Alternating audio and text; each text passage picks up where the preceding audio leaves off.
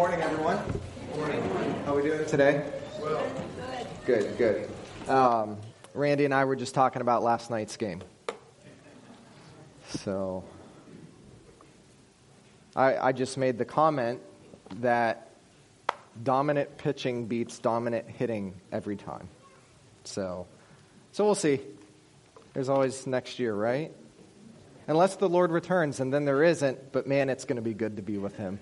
So, you have your Bibles, turn to Jude, the book of Jude, uh, that last book right before the book of Revelation. Uh, we're going to continue our study this morning in this challenging letter that Jude writes. How many of you like a good jelly bean? a good jelly bean. What's that? Red ones? Oh, black? Oh, you're like my dad. Oh, I'm sorry. Jelly Belly has quite the following, and over the years, they've come up with some pretty amazing flavors. I mean, when you consider the uh, the way they can make a piece of candy taste like something that isn't candy at all is pretty amazing. Um, they've also done something very terrible. Um, have you ever heard of the game Bean Boozled? Yeah. Okay, some of you have. Um, so, Bean Boozled was introduced as a dastardly game a few years ago by some friends from church. We were hanging out with them. It was New Year's Eve. They brought this Jelly Belly Bean Boozled game. It, it was a box and it had a spinner on it and you spun the wheel and you picked the color jelly bean that came up on the wheel. The problem is it was either chocolate pudding f- flavored, which isn't terrible, or canned dog food. and I'm telling you, canned dog food tastes terrible. um, they have a, a, a, newer version of the game. Uh, these are some of the new flavors in this uh, juicy pear or a booger, uh, stra- strawberry banana or dead fish, uh, berry blue or toothpaste, birthday cake or dirty dishwater. I had to change my dishwasher out this summer. That's terrible. Um, peach or barf. And again, it tastes just like it. Uh, Tutti Frutti or Stinky Socks, Pomegranate or Old Bandage. I don't. Toasted Marshmallow or Stink Bug, Cappuccino or Liver and Onions. Some of you are like, hey, that tastes pretty good. Um, or Buttered Popcorn or Rotten Egg. Um, and I'm telling you, like, it really tastes like that. So even if you don't want to play the game and you just want to be play a trick on some people, buy a box of them, put them in a dish, and just set them somewhere in your house. So, uh, that, that one's free. So, um, so here's the point, right? What looks normal and edible is often replaced by a, a putrid taste. I really don't know how they capture the flavor so well. I don't know who has to be the person that has to taste test every single one until it's dialed in just perfectly. Um, but if you want to ruin any party, play this game. Um, but what's interesting about the game Bean Boozled is that the jelly beans look identical. I mean, you can't, from the outside, see any difference. There's nothing different on the outside that sets one that is edible off with one that makes you want to run to the trash can. I was thinking about that when I read Jude this week as we are again confronted with the damaging work of the false teachers. And this is Jude's emphasis. False teaching was a terrible problem that was existing in the church. And so Jude expertly points out the deceit and destruction of the false teachers that have crept in. Remember from a few weeks ago, Jude said in Jude, um, let's see, Jude 4, They had crept in unnoticed. And, and that word crept in means to worm their way in. They had slid in. They, they, they kind of snuck in, and they're sitting arm to arm with you. They, they've crept in, and they are preaching a false gospel that is devoid of Christ likeness and godliness in the believer's life. Now, one of the telltale signs of a false teacher is that they are preaching a message of Christianity without sanctification. Like they're, they're talking about God, they might talk about Jesus, they may even read verses out of the Bible. But their message, if you listen, is a message of Christ without growing in Christ, without sanctification. You know, they promise all the good things, all the benefits, all of the, the wonderful gifts that you can receive in a material way, but they are not challenging the heart to be conformed to the image of Jesus. Their message is selfish, it's all about them, it's about their desires. What will God do for us to make our lives better? They remove themselves from biblical authority and they remove themselves from accountability. We've talked about false teachers from time to time. And again, we're confronted with this theme in the scriptures. And it's not by accident, because every generation has false teachers that are raised up to distract, to pull people away from the truth. And these false teachers, if you, if you follow them, and what I mean is, like, if you're just observing what they're doing, if you're observing the influence that they have, if you kind of watch from afar, because I hope you're watching from afar and you're not watching as a student, but what you see is they're building empires unto themselves. They're building their name. They're building their influence. Now, I'm not going to make blanket statements and say, you know, everyone that has a conference and everyone that writes a series of books and everyone that has a podcast and all those things, because there are some good, sound teachers that have those things. But when you begin watching false teachers and, and what they're teaching, it's all about the brand, and the brand is them, it's not God. They're not lifting up the name of Jesus Christ. And I feel like we live in an age where we are being spiritually bean boozled. It looks kind of the same on the outside. But their truth is not truth at all. They're people who peddle a false gospel that in all reality is anti gospel. And they package it in terms that the Bible uses to convince people of a me centered, sin absent, Jesus imitation kind of belief system. It's a feel good, get what you want out of God pile of garbage. That's what it is. It looks good on the outside, but it'll make you run to the trash can. It's an affront to the beauty and the glory of the gospel of Jesus Christ. And I'm so glad that we've been warned of dangerous activity of false teachers. Apostates is another word that the scriptures use. Those who have abandoned the truth for a lie. Now, the New Testament is, is full of descriptions of false teachers. And if you are a child of God here this morning that is serious about your relationship with God, and part of that seriousness in your relationship with God is that you go to His Word, you run to His Word to be fed and to be nourished, what you are going to read time and time again, especially in the New Testament, are these warnings about false teaching and false teachers and what they are doing and how they act. I mean, you can turn to Jesus in the Sermon on the Mount when he said, Beware of the wolves that come in. Or you can read Paul's letters to Timothy and Titus, the pastoral epistles. Or you could read some of other Paul's letters to the churches where he's warning about the false teachers that have come in and that are corrupting the truth.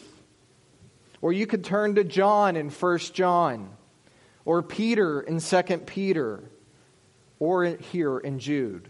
But you see, like, different voices throughout the New Testament. It's not just a Pauline doctrine, it's not just something that John mentioned in 1 John, but different voices, even the Lord Himself, have spoken in to God's community and said, Be careful, be watchful, stand firm in the faith.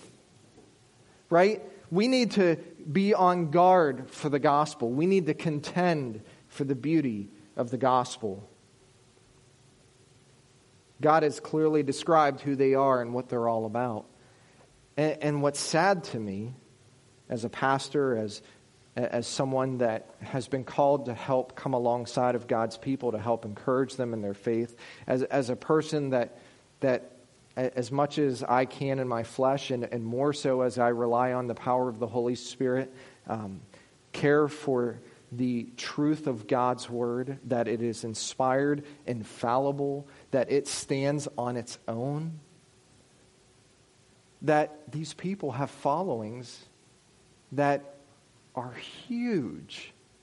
And it just seems like multitudes of people, as Paul says, who want to have their ears tickled, just run to this feel good, me centered, have nothing to do with sanctification kind of message. Now, Jude expounds on what he described in verse 4. And let me read verse 4 again. For certain persons have crept in unnoticed, those who were long beforehand marked out for this condemnation, ungodly persons who turn the grace of our God into licentiousness and deny our only master and Lord Jesus Christ. Like that's the big picture statement of what they're guilty of. And what Jude has been doing in the last few verses in this letter is he's building on that through illustrations. He, he makes the truth statement, and then he says, Let me paint a picture for you for how this is happening.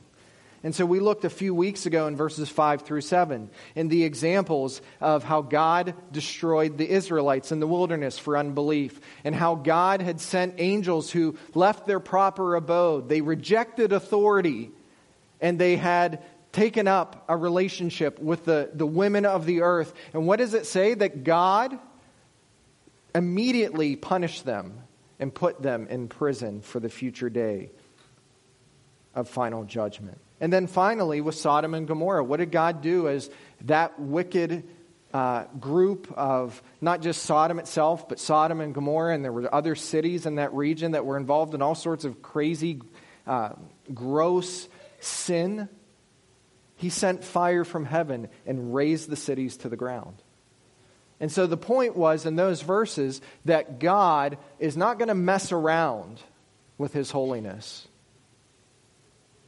He's judging sinners for their disobedience. And much like how he did in the past with them, he will do now with the false teachers. Now, verse 8 continues to build on this thought because as we're looking into this portion of Scripture, Jude is going to give us three more examples. He's going to give us another example that kind of builds upon this, but three specific examples in verse 11.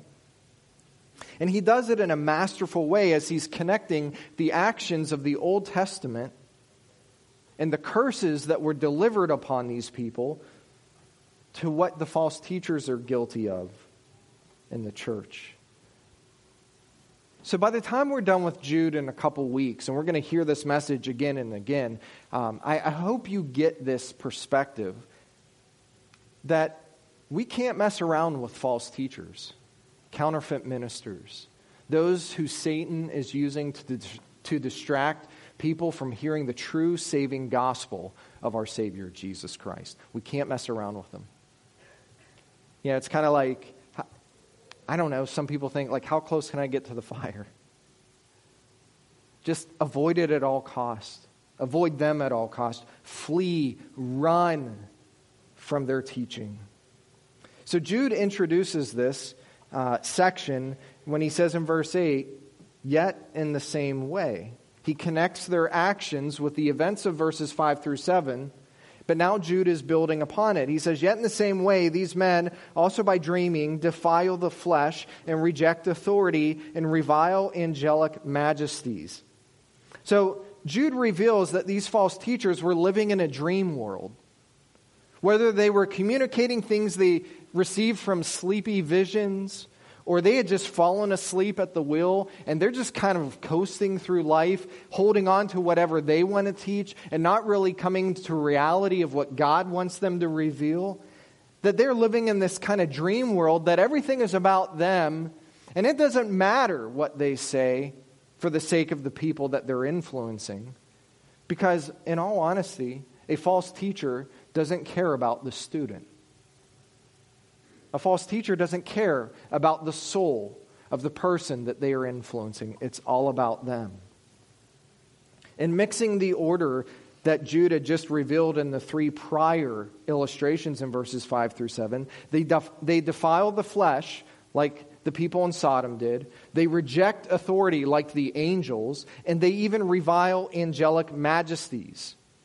They revile angelic majesties. Now, that, that, that's not a, a, a group of words that I use often in, in my own communication and conversation with people. So we've got to kind of understand what he's saying here. And I'm so thankful that under the inspiration of the Holy Spirit, Jude used an example of how they revile angelic majesties in verse 9.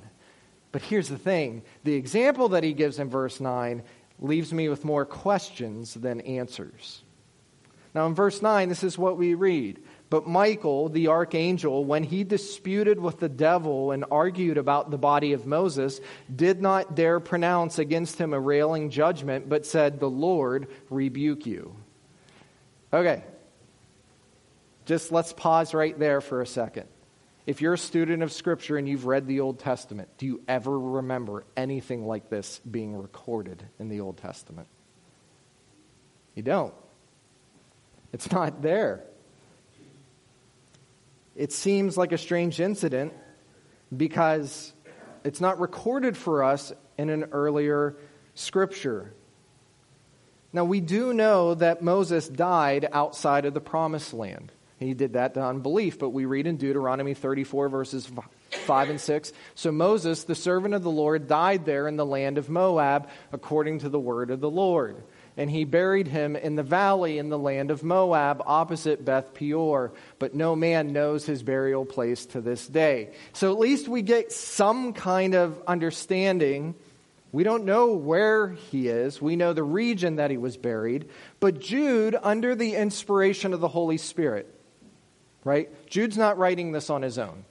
He's not a maverick writer. If he was a maverick writer and put things in that he wanted to say, this book would not be in the scriptures. God's word clearly tells us that all scripture is breathed out by God. Every word of this collection of books is God's word to us and for us. So let's speak to what we know. We know that Moses died. And according to Jude, when Moses died, Michael the archangel disputed with the devil about Moses' body. Now, what's interesting to note is that this incident is found in an apocryphal, which means a work not included in the inspired text. It's, it's found in an apocryphal book that existed in the time of the New Testament and even in the Old Testament. And it's a book that has the title, The Assumption of Moses. Now, regardless of the specifics, we know that there was some kind of angelic tussle over Moses' body. There was some kind of argument with what we do with Moses' body. Now, the first century Jewish historian Josephus, Josephus wasn't a Christian, but he wrote with great accuracy about the history of the Jewish people in antiquity before Christ and also during Christ.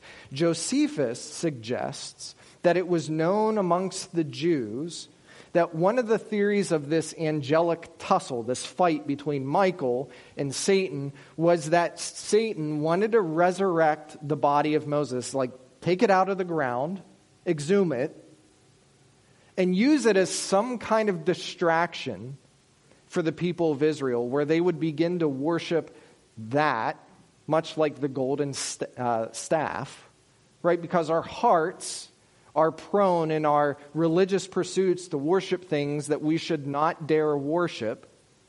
And it was going to be an idol for the people of Israel. And so God, the, as, the, as Josephus talks about, God called Michael to come and to exhume the body and to put it somewhere where it wouldn't be a distraction for the people of Israel. That's, that's kind of what we know. Michael is referred to as the archangel here in Jude. Archangel means chief angel. It's only ever used in the singular, meaning there's only one archangel. And we first meet Michael in Daniel chapter 10, verse 13. So in the Old Testament, uh, prophetic book of Daniel, we are introduced to this Michael, and it says, But the prince of the kingdom of Persia was withstanding me for 21 days. Then behold, Michael, one of the chief princes, came to help me, for I had been left there with the kings of Persia. And so remember, Daniel is in a faraway land. He's praying and asking God, seeking God's face for God's best for his people. And in Daniel 10, we see that the prince of the kingdom of Persia, but what's interesting is the prince of the kingdom of Persia is not like a, a, a prince with flesh, like a man. The prince is referring to an angelic influence, a demon, a fallen angel the prince of the kingdom of Persia was withstanding me for 21 days. So, for three weeks in prayer, we read that Daniel was hindered by a spiritual force over the region of Persia for 21 days. And so, God sent Michael to his aid. And then in Daniel 12 1, we read, Now at that time, Michael, the great prince, who stands guard over the sons of your people, will arise. And there will be a time of distress, such as never occurred since there was a nation until that time, and at that time your people, everyone who is found written in the book, will be rescued. So now, when you go two chapters further in Daniel's book, you're entering the future promises, the future prophecy of what's going to happen at the end times for the people of Israel. And it says there that at a future time, God is going to raise up Michael, the archangel, who is the chief angel that watches over who? Your people. Michael is the guardian of the nation of Israel. And in the future, when God is in the process of bringing his people back to himself, Michael will be integral in protecting the nation of Israel so that God's purposes will stand. And we see that, and I love it because Daniel wrote a long time ago in the Old Testament before Jesus. And we read in Revelation 12, which is a long time ago, but more recent after Christ, these words. And there was a war in heaven, Michael and his angels waging war with the dragon. The dragon and his angels waged war, and they were not strong enough, and there was no longer a place found for them in heaven. And the great dragon was thrown down, the serpent of old, who is called the devil and Satan, who deceives the whole world. He was thrown down to the earth, and his angels were thrown down with him. So we read in Revelation 12 that there's going to come a point in the future as God is in the process of bringing everything back to a place of godliness. He's bringing restoration. That there's a point where there is going to be a fight in heaven and Satan will be cast out of heaven. And it begs the question well, that means that Satan has access to heaven right now. He does.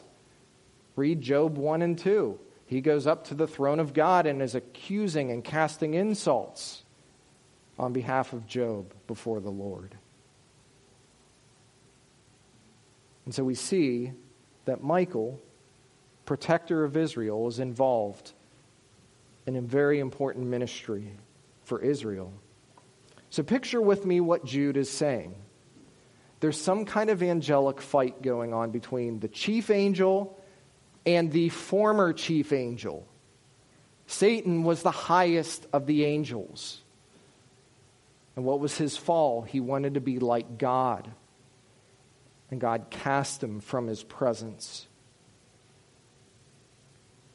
And so you have Michael on one side, you have the devil on the other side, who is the highest of the fallen angels. And what does Jude say about this situation? I think this is very important for us, what Jude says about this situation. Just picture with me the strongest angel, Michael, okay? Even him, when disputing with the devil, did not dare pronounce against him a railing judgment. But he said, The Lord rebuke you. So, what does that mean? What does this mean for us? The most powerful angel hid himself in the authority of the Lord Jesus Christ. The most powerful angel hid himself in the Lord Jesus Christ because it's only Christ that is the victor over Satan. The angels aren't, Jesus is. So, what does that mean for you and me? Well, it should mean that we engage our enemy as exhorted in Ephesians 6 by putting on the full armor of God as we defend ourselves, but more importantly, that we don't dare for a moment think that we can take on a fight with Satan all by ourselves. Now, you might say, Well, I've never tried to tussle with Satan that way. But a lot of false teachers use strange language about rebuking Satan and doing certain kinds of things to say that they have authority to say things to Satan that even Michael, the chief angel, dared not say. If Michael didn't, how much more can we not? Church, we're in a spiritual war but our best offense is to defend ourselves by hiding ourselves in the Lord Jesus Christ. Our adversary is stronger than we are. He is. And he wants to take us out. That's what Peter says in 1 Peter 5. He's prowling around, seeking to devour and destroy those. Like he's, he wants to pick off the weak ones, like a lion. And he's hungry. So, the point that Jude is making is that even Michael understood authority. He understood authority. He understood his place and responsibility. He trusted God. The false teachers do not trust God. They have abandoned his authority and, and have become a law unto themselves. They speak and they teach and they act like they can say whatever they want and find a Bible verse to back it up and say, that's, that's true because I said it's true. Church, be aware. Contend for the faith. And understand that false teachers are not seeking your best, your good, but they're building kingdoms unto themselves. And in verse 10, we read, But these men revile the things which they do not understand and the things which they know by instinct, like unreasoning animals, by these things they are destroyed. In verse 10, again, these false teachers were reckless. Now, this week I was, it was like one of those rabbit hole moments, right? You, you start, do you ever like Wikipedia something or go on YouTube and watch something, and before you know it, you're so far away from what you started to even want to watch and read? You're like, how did I get here? Uh, but this week I, I, stumbled on YouTube a, a channel called Wretched Radio. It's a, it's a good channel, it's a good ministry. Uh, Wretched Radio is a, a, ministry that is put out uh, to kind of warn us from false teachers and, and the destruction that they have. And, and they had this mashup. It was um, a series of clips, I think it was like 15 minutes long, of just examples of what false teachers are saying in the contemporary world. And I, I watched some of these strange things. And I was just like, like one guy was serving communion and took a knife in his hand and pretended to cut his hand and squeeze his own blood into the cup. And I'm just like, if, if I'm on the other side of that, why would I partake in that kind of meal, celebration, commemoration? And, and I don't want this to be about name dropping, but I will here. It's Kenneth Copeland who has this large ministry that is so far from the truth. And he's a false teacher, leading people astray. But what do we read about these people? They revile the things which they do not understand. That word revile means to blaspheme. They are blaspheming the things they don't understand. And they're speaking against God in the sense of they think they're speaking for Him. They're actually blaspheming the truth of God. They spoke against the things that were God's revealed will in His Word. They assume they have greater authority than the Word of God in the things that are taught. Essentially, they think they know better than the Lord Himself. And what does Jude say about them?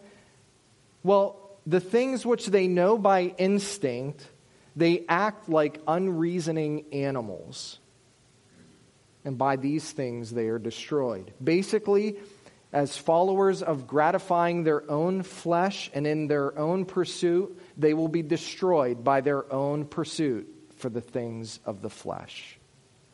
Remember what Jesus said in Mark 8?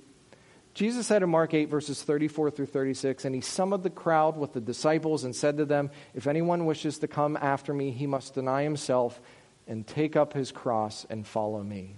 For whoever wishes to save his life will lose it, but whoever loses his life for my sake and the gospel's will save it. For what does it profit a man to gain the whole world and forfeit his soul? Like that should be a, a, a huge reminder to us. What does it profit? Right? in that mashup of false teachers on that YouTube channel, there was another false teacher that was talking about um, being thrilled that God provided the funds necessary to procure a private jet so that he can continue his ministry. So at this time, we're just going to pass the offering around. right? I mean, it, it's, it's absurd. It seems absurd to us. And yet they have such a large influence in the culture and world that we live in. Their actions are like unreasoning animals or wild beasts. They pursue whatever is in front of them. It's whatever is in front of them they go after. They, they, a, a wild animal cannot reason, right? They can't have the thought, okay, if I hold off and plan around this, then I can pursue something else. Or if a wild animal who's hungry sees a animal of prey in front of them, they can't reason, I can't chase after this animal if it runs into the highway because it's possible I might get hit by traffic. They just do what they do because that's what they do. Their stomachs control their actions. And sadly, many of the false teachers today and throughout history have built empires for themselves as their students hand over their possessions for the false teacher's sordid gain.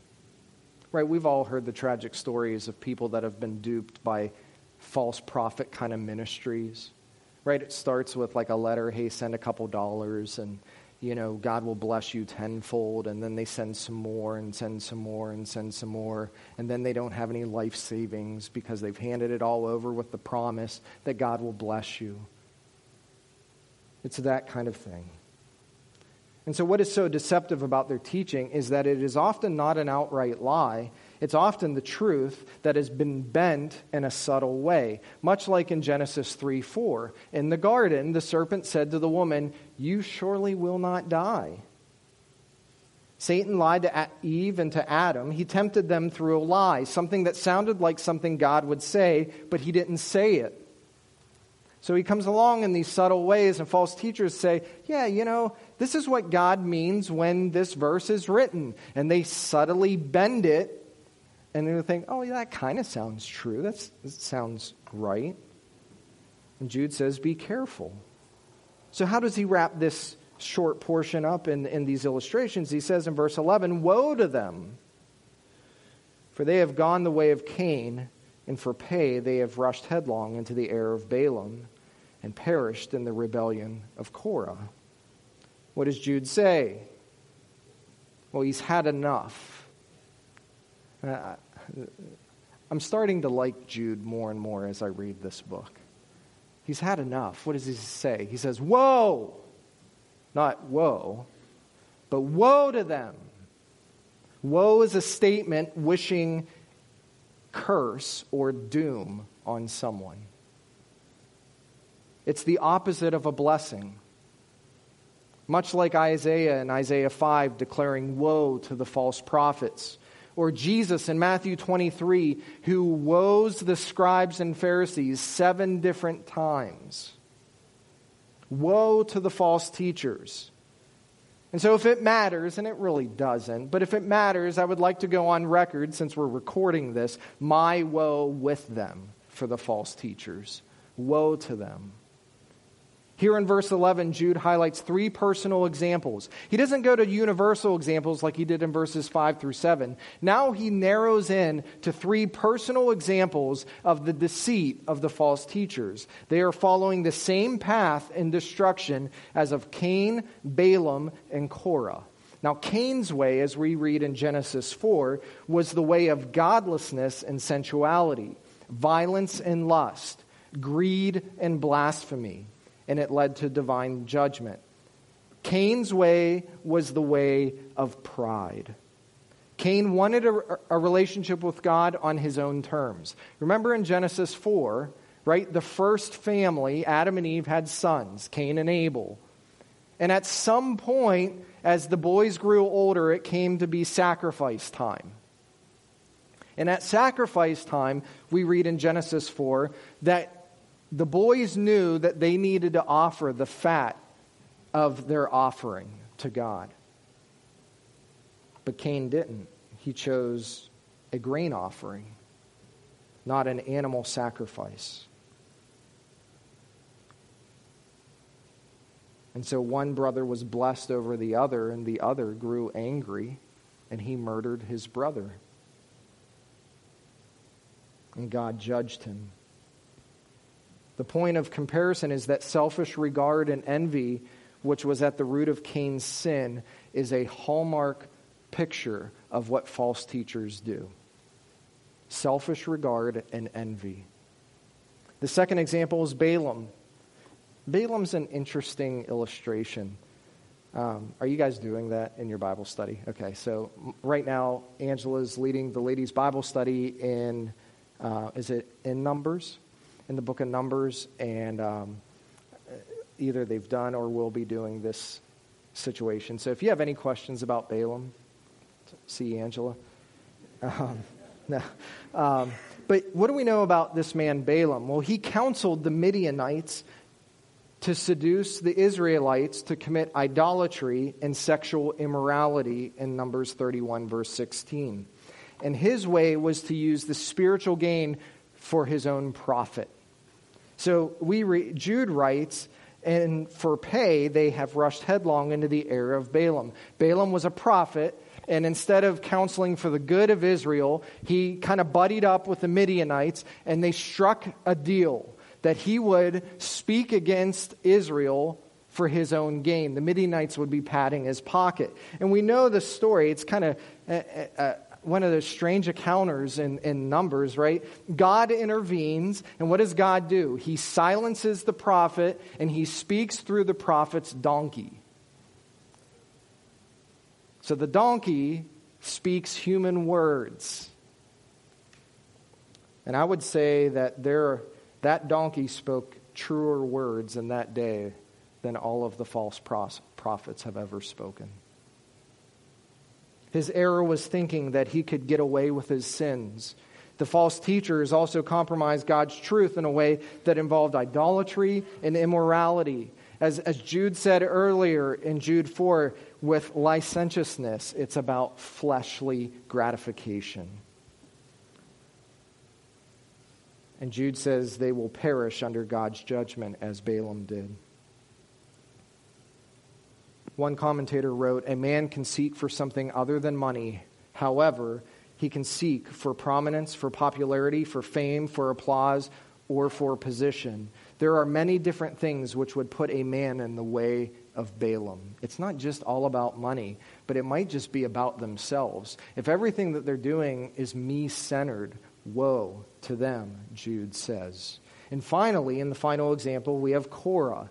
Korah's rebellion was against God and, appoint, and God's appointed leaders. In Numbers 16, we have this another strange example of what was going on in the wilderness journeys of Israel. That there was this man, Korah, and a following. In fact, Numbers tells us that 250 people perished with Korah as Korah raised up a rebellion against God by opposing Moses and Aaron. And so, what did God do to judge them? He opened up the earth, the ground opened up, and they were swallowed up whole. According to William Barclay, who is a uh, long gone uh, Bible commentator, he said there was a sect of the Gnostics, which we talked about Gnosticism as a false teaching, a false system that was all about this special knowledge that God gives us, and they experience it through sensuality and these higher visions like dreams and things. That uh, William Barclay says there was a sect of Gnosticism called the Ophites that regarded Cain, Balaam, and Korah as great heroes of the Old Testament. And Barclay regarded much of what Jude wrote as a criticism against that sect of Gnosticism. So, as we kind of put a, a, bow on all of this, Jude's message is clear. The apostates will be destroyed, false teachers will be destroyed. They will be. Those who teach a false gospel those who lead God's people astray for the sake of their own desires, for their prestige, for their gain, God will destroy them. And so, as we wrap up this morning, as your pastor, I implore you not to be bean boozled. I implore you, I beg of you, for your good. Just because a person has a podcast, a website, they write a book, they hold a conference, they preach at a church, doesn't mean they are teaching the truth. Just because a person has thousands of likes or retweets, it doesn't mean what they are saying is true. Test what they are saying against the truth of God's word. Follow John's counsel in 1 John 4 1. Beloved, do not believe every spirit, but test the spirits to see whether they are from God, because many false prophets have gone out into the world. So, ask yourself some questions as you're reading about people who have an influence in teaching circles. Is it a message that puffs up the person? Is it, suppo- is it supposed good news without really teaching Jesus is the answer for the really bad news of sin in the person's life? Is it the promise of blessings without the call of sanctification? Are you challenged by their teaching to die to yourself and to pick up your cross to follow Jesus Christ? If you are not sure, like you might be asking this question, you're like, I'm not sure. Here's, here's some good news for you. In the community of faith, in God's community, He has given us protection. He has given us built in protection for the care of your soul. Pastors and elders, shepherds, under shepherds of the great shepherd. If you're a part of this church, our elders and, and Pastor Dustin and myself take our calling very serious to protect you from the ravenous wolves that want to destroy you. And so, what does that mean?